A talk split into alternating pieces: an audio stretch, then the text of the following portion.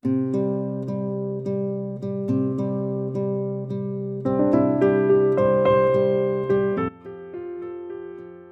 位听众，大家好，欢迎收听《五月之下》，好久不见，我是各位的主播阿布。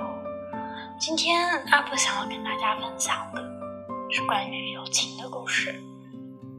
三层小姐的单词书看到一半，浅浅小姐就来找桃子小姐了，带着一堆刚从北京拿回来的蛋糕和酸奶，好像一口就吃掉了一顿火锅的钱。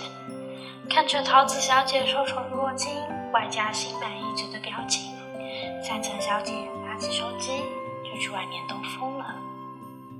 三层小姐和桃子小姐当了三年的所谓的好朋友，一起上课，一起吃饭，一起打水，一起上自习。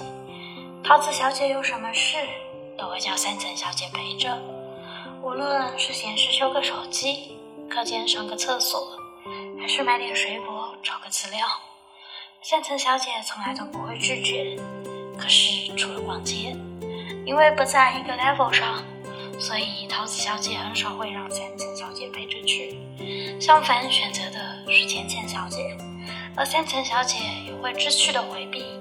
三层小姐知道，无论是家庭背景、经济实力，还是性格思想，浅浅小姐都更靠近桃子小姐，而自己。唯一占的优势就是和桃子小姐住一个宿舍。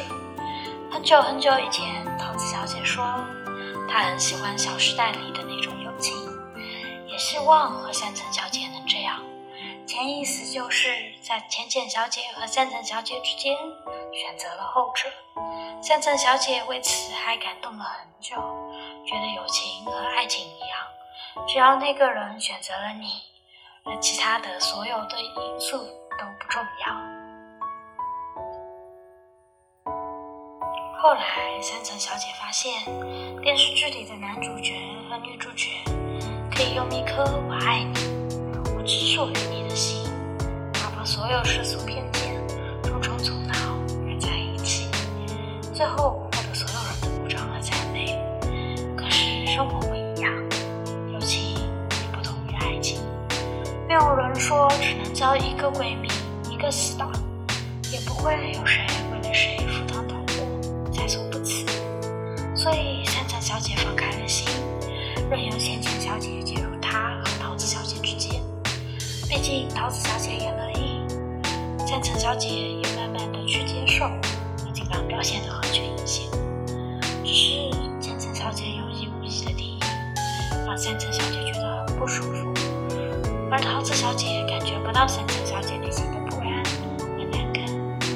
或许他知道，或许他不知道，又或许他知道却装作不知道。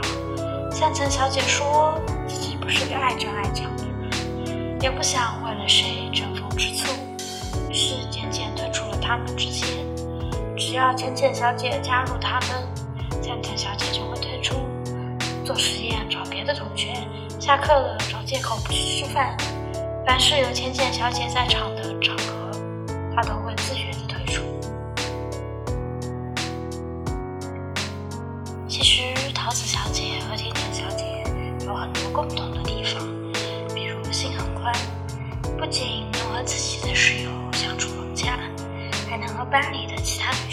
玩到一起。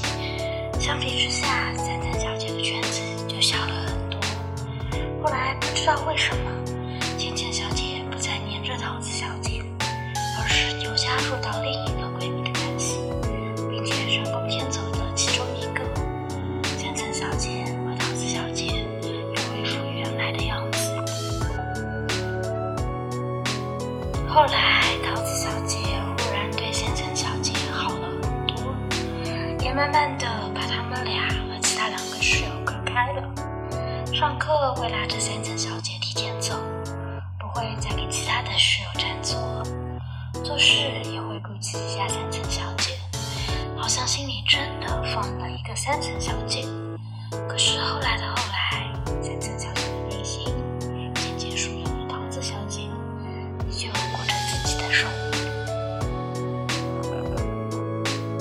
三千小姐说：“如果要问为什么，也许。”是我给她温了一杯茶水，她却一直惦记着那杯咖啡。后来茶冷了，其实喝不喝没那么重要了。也许是他生病了，天没亮我就起床背着他去。可我生病，说自己可以去，然后他就真的回宿舍。也许是每当他问我什么问题，我发自内心、真心实意地发表我的建议，他从来只是听听而已。倩倩小姐一说，他就懂了。也许是在某一份发给我的文稿里发现，他没有告诉我少了什么东西，我自己偷偷的加上去。也许是关键时刻要上台演讲时，他最多的说：“为什么假期报告都是我写，还要我上去讲？”却忘了是因为嫌我们写的不好，于是自己动手。也许所有他对我的好，都是建立在和自己的利益没有冲突的前提下。忽然觉得人心凉了，就再也暖不回来的。毕竟再也没有精力给予一次当初对你的好。三层小姐说：“不是没有想过忘记过去他的自私跟矫情。”跟他重新开始一段新的友情，只是每当好不容易下定决心时，他总会做出点让我觉得不舒服的事，一次、两次，然后我就不想了，因为累了。桃子小姐已经习惯了他固有的生活方式，就像习惯了名牌的人很难接受地摊货。我曾经也想过。他也许会为了我们的友情而有所改变，只是后来我发现，能让他改变的那个人不是我。我想，爱情讲究门当户对，友情也需要势均力敌。也许物质条件的差距并不能阻止友情的诞生，但是观念的差距却是维持友情的最大障碍。不然，就算对方愿意放低姿态。时间长了，自己也会感到难过、自卑。有些事不是自己力就够了，也许你再怎么努力，也过不上别人不费吹灰之力就达到的人生。